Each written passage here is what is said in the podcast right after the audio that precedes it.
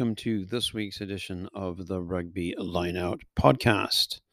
So, this weekend we will concern ourselves uh, mainly with last weekend's penultimate round of the Women's Six Nations.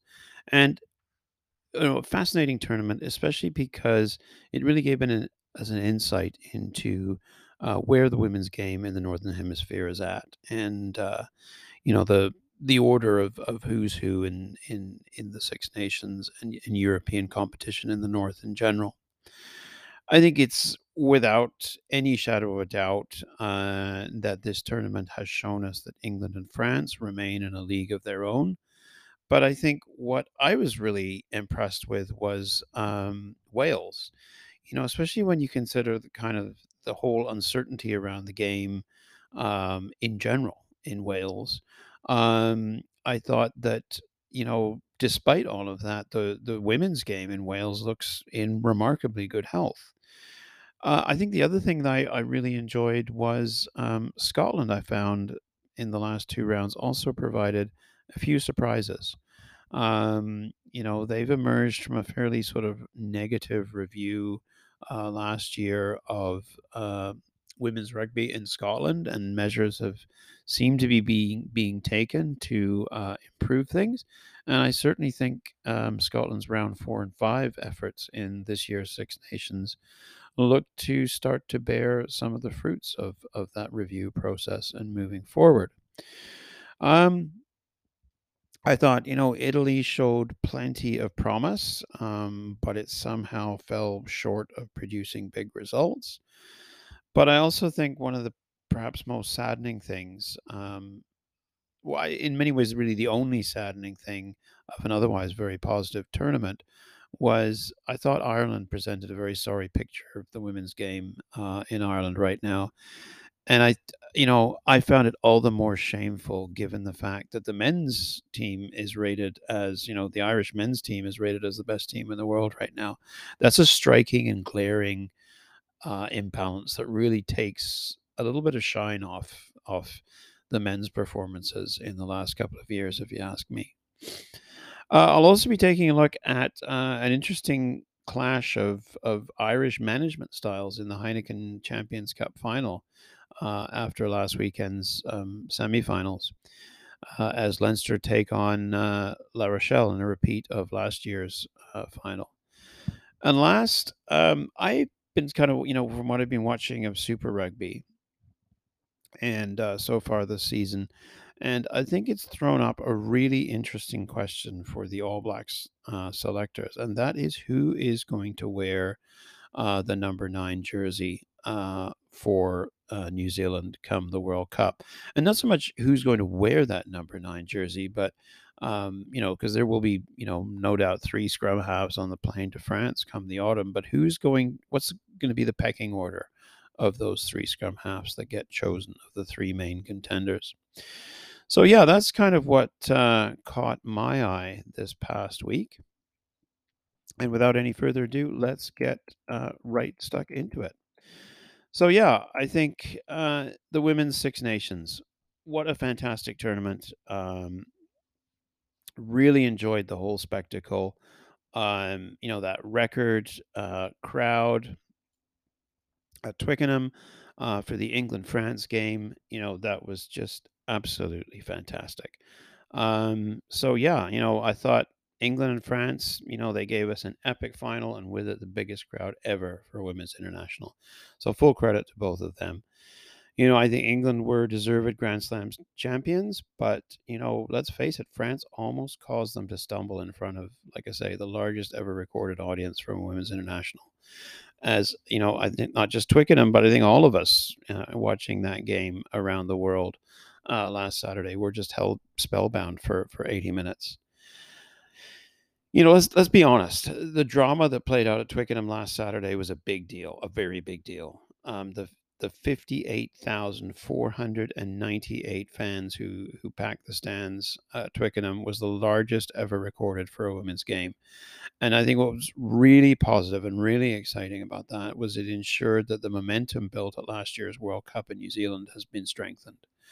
You know, I think there's no getting away from it now. um, and it's it's fantastic. Women's rugby is now a major global sport, and it can make the numbers um, that attract advertisers and big broadcasting deals. It's all great for the development of the women's game and really really exciting it's heady stuff but over and above that i think you know we were treated to some genuine top class rugby last weekend at twickenham and also in, in parma and, and edinburgh but you know i think you have to you know all credit has to go to england's remarkable group of grand slam champions um you know they have they are on apart from their stumble at the last hurdle of the World Cup in New Zealand last year, they are on a phenomenal run of form. Um, and you know, last Saturday they held their nerve, as in the second half, a seemingly down and out France came roaring back to life. And you know, they were within minutes of causing probably the biggest upset we could have seen between now and the World Cup in in the autumn in France it was a remarkable game that I think, you know, it highlighted England's truly phenomenal physical presence in the women's game. However, I think, you know, it's important also to, to, to point out that it wasn't all just brute force from the Red Roses and, you know, the sort of Marlie Packer steam train. You know, there was some lovely running plays that highlighted the extraordinary skill sets of players such as winger uh, Abby Dow you know, England have a complete game that will be one of the benchmarks for other teams to measure themselves against till the next global showdown in 2025, especially as England are going to be the hosts. Um, but like I say, you know, nevertheless, I think France deserve huge praise for that remarkable comeback from a 33 0 deficit at halftime to finish the game on the wrong end of the scoreboard by only five points at the final whistle at 38 33. You know, at the end of the first half, I, like most people, I'm sure, like most of us thought, oh, well, that's it. It's done and dusted. And, you know, a big hyped up game is just, you know, sort of vanishing into the ether. But, you know, as, as France showed against New Zealand in the World Cup in that one point semi final loss to the to the Black Ferns, this is a team still with a few kinks to work out but it's clearly a superpower in the making. You know, I, I think the warning shots have been clearly fired across England and New Zealand's bows ahead of the World Cup in 2025. And, you know, based on what we saw at Twickenham this Saturday, next year's Six Nations clash between these two in France should be the stuff of legends. And I would argue one of the biggest tickets of 2024. So can't wait. So, you know, all credit to France. That was quite the comeback. That was pretty pretty impressive. Um, but you know, I think you know, looking at both teams, you know, England and France as the sort of dominant powers in the northern hemisphere. Um, the rugby played by both of these teams is of an exceptional standard technically and demonstrates just how far the skill levels in the women's game have grown in the last four years. You know, I think while everyone else in the world, bar New Zealand, will know, you know, um, France have their sorry, not France, but I say while everyone else in the world, bar New Zealand, will know they have their work cut out to catch up to these two giants of the women's game. As standard bearers, we, we couldn't have asked for better. We look forward to a long and intense rivalry between France and England. And then it was kind of, you know, the best of the rest um, in terms of the women's Six Nations.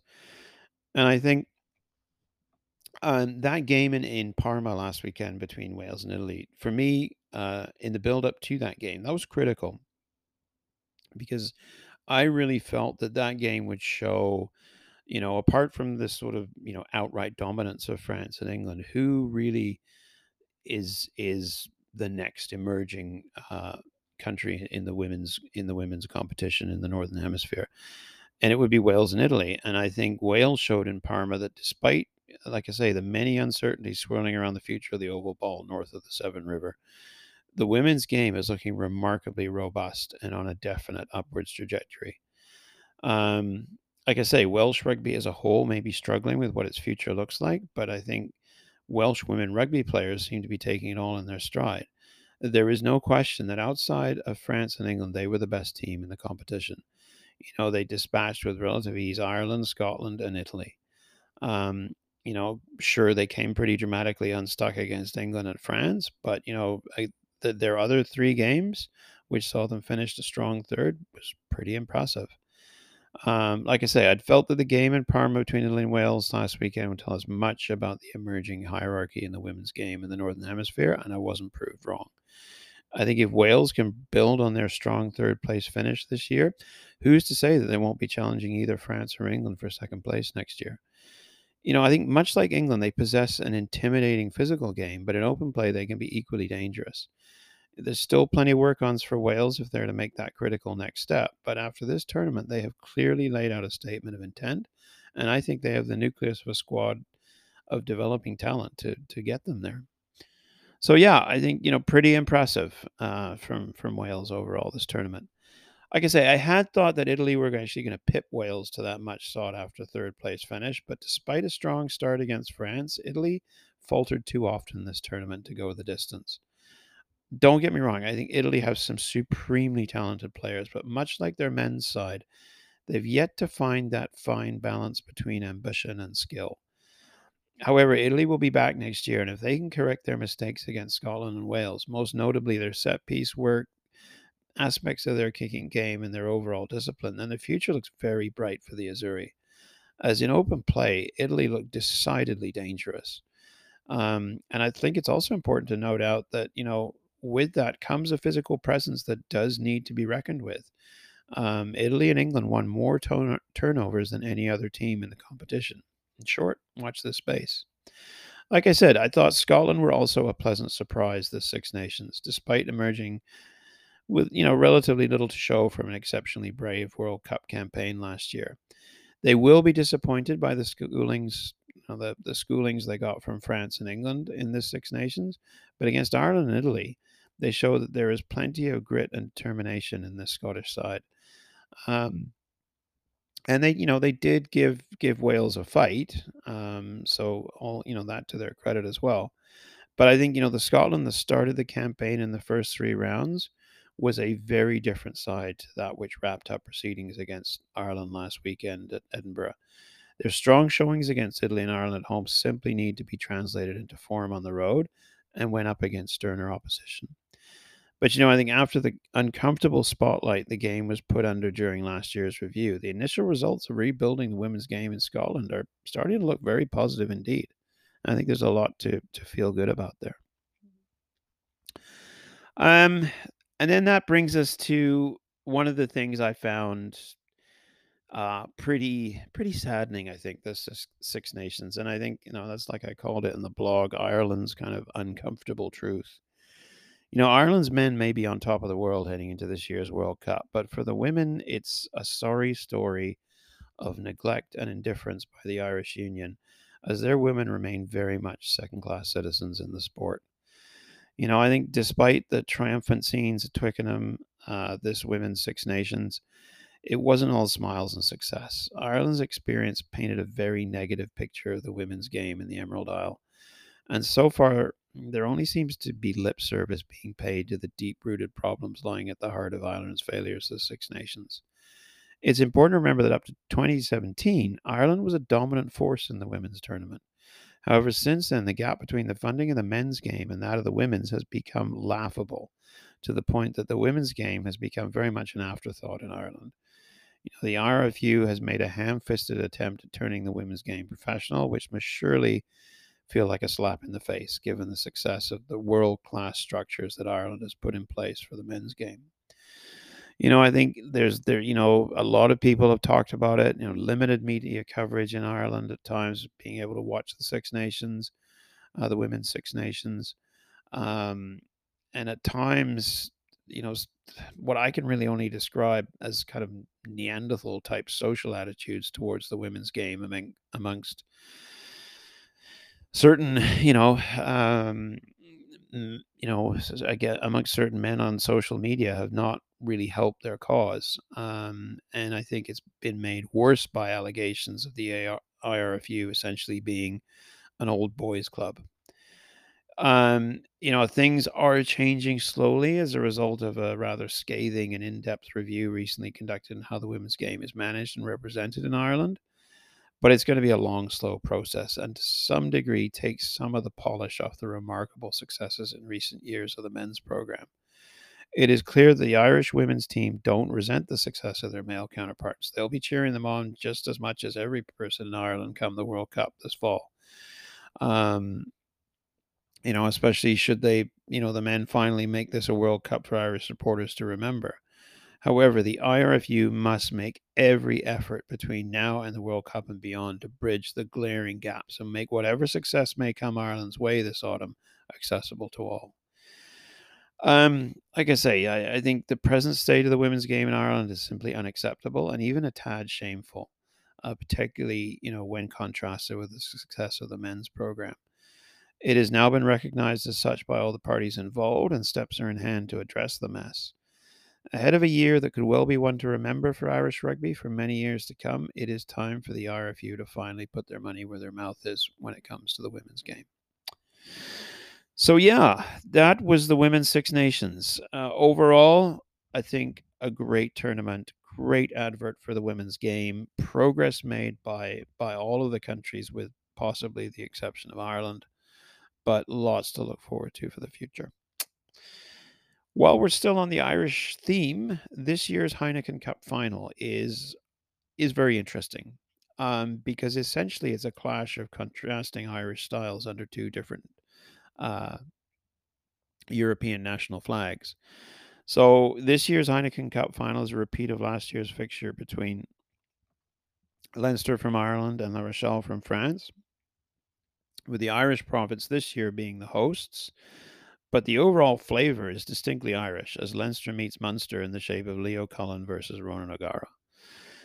Um, sticking, like I say, sticking with the Irish theme we talked about uh, just now in terms of the women, we now have a Heineken Cup final to be played in Ireland, featuring the best of French and Irish club rugby. However, all of it is seasoned with what I call Irish cooking skills. Leinster coach Leo Cullen and his La Rochelle counterpart Ronan O'Gara are bringing a distinctly Gaelic approach to proceedings. Um, O'Gara's time at Munster and an Irish jersey are the stuff of legends, while Cullen can boast a similar record in the blue of Leinster and the green of Ireland. These two gentlemen know each other intimately on and off the pitch, having played as both teammates and opponents. And now their club rivalry on the pitch has shifted to to the coaching box. It's a fun, it's a fascinating dynamic.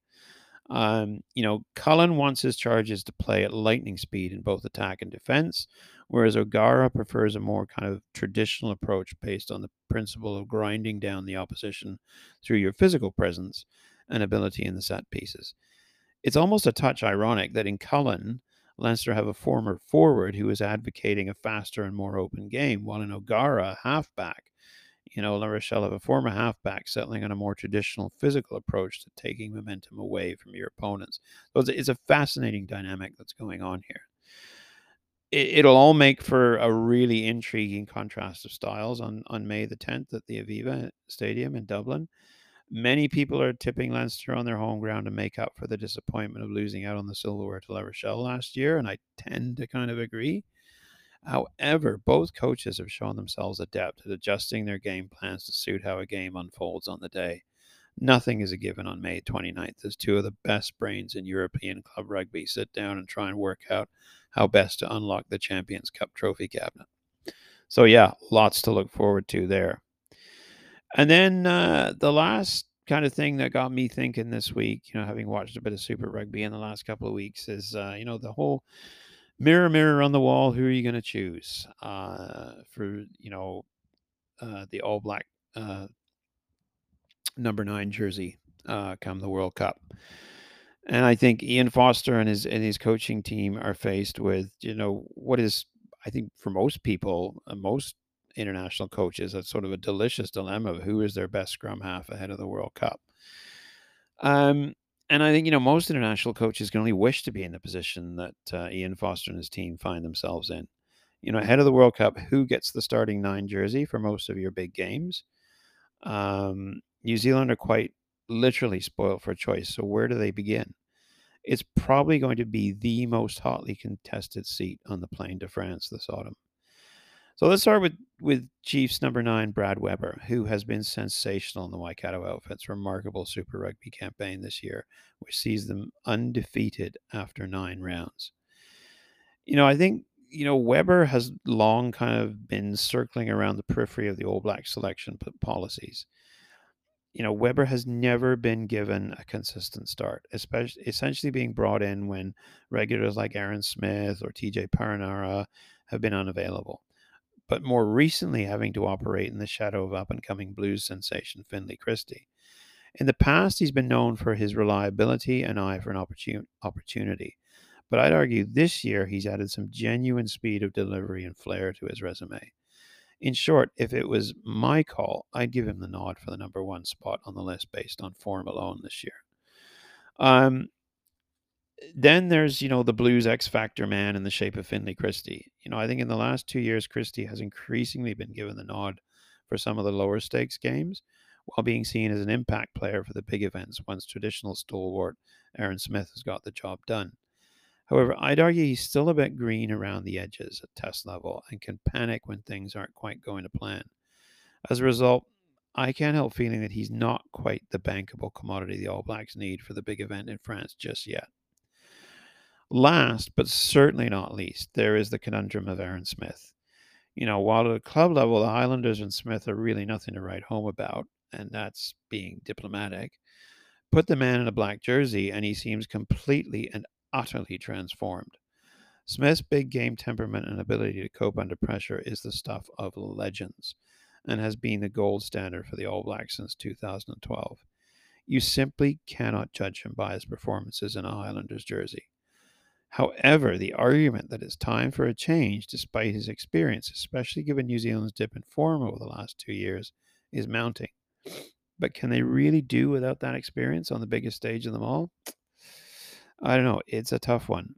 I think, you know, to make matters even more confusing, you know, I haven't even mentioned outstanding newcomer uh, Cameron Roigard from the Hurricanes this season and the experience and ability of veteran Crusader scrum half Mitchell Drummond. However, I can't help feeling, despite their worth, these two are very much on the periphery um, for the trip to France and only likely to get the call should an injury to any of the above mentioned three front runners become a concern. In short, if it was my call, I'd go out on a limb and pick Weber as my first choice for the All Black scrum half for the World Cup. Alternate him and Smith for the big games with Christie on the bench and a starting role um, for the Blues man for the easier pool games like Namibia and Uruguay. I'm fascinated to see how it all plays out when Foster names his starting 15 for the big day on September the 8th against France. So that's it for this week, folks. A bit of a short one, uh, mainly because I'm on the road and I I didn't get one out last week, so I'm trying to get one out this week. Um, hopefully, on their return to Toronto uh, this coming weekend, the Arrows' dismal season will take a turn for the better, uh, along with the weather, which has left much to be desired so far this spring. But uh, till then, everyone, take care, stay safe, and just once again, a, a, massive shout out to all the fabulous women who gave us such a memorable Women's Six Nations this year, culminating in that epic attendance at Twickenham. So good on all of you, and uh, long may it continue, and looking forward to more. So take care, everyone, stay safe, and I will talk to you soon.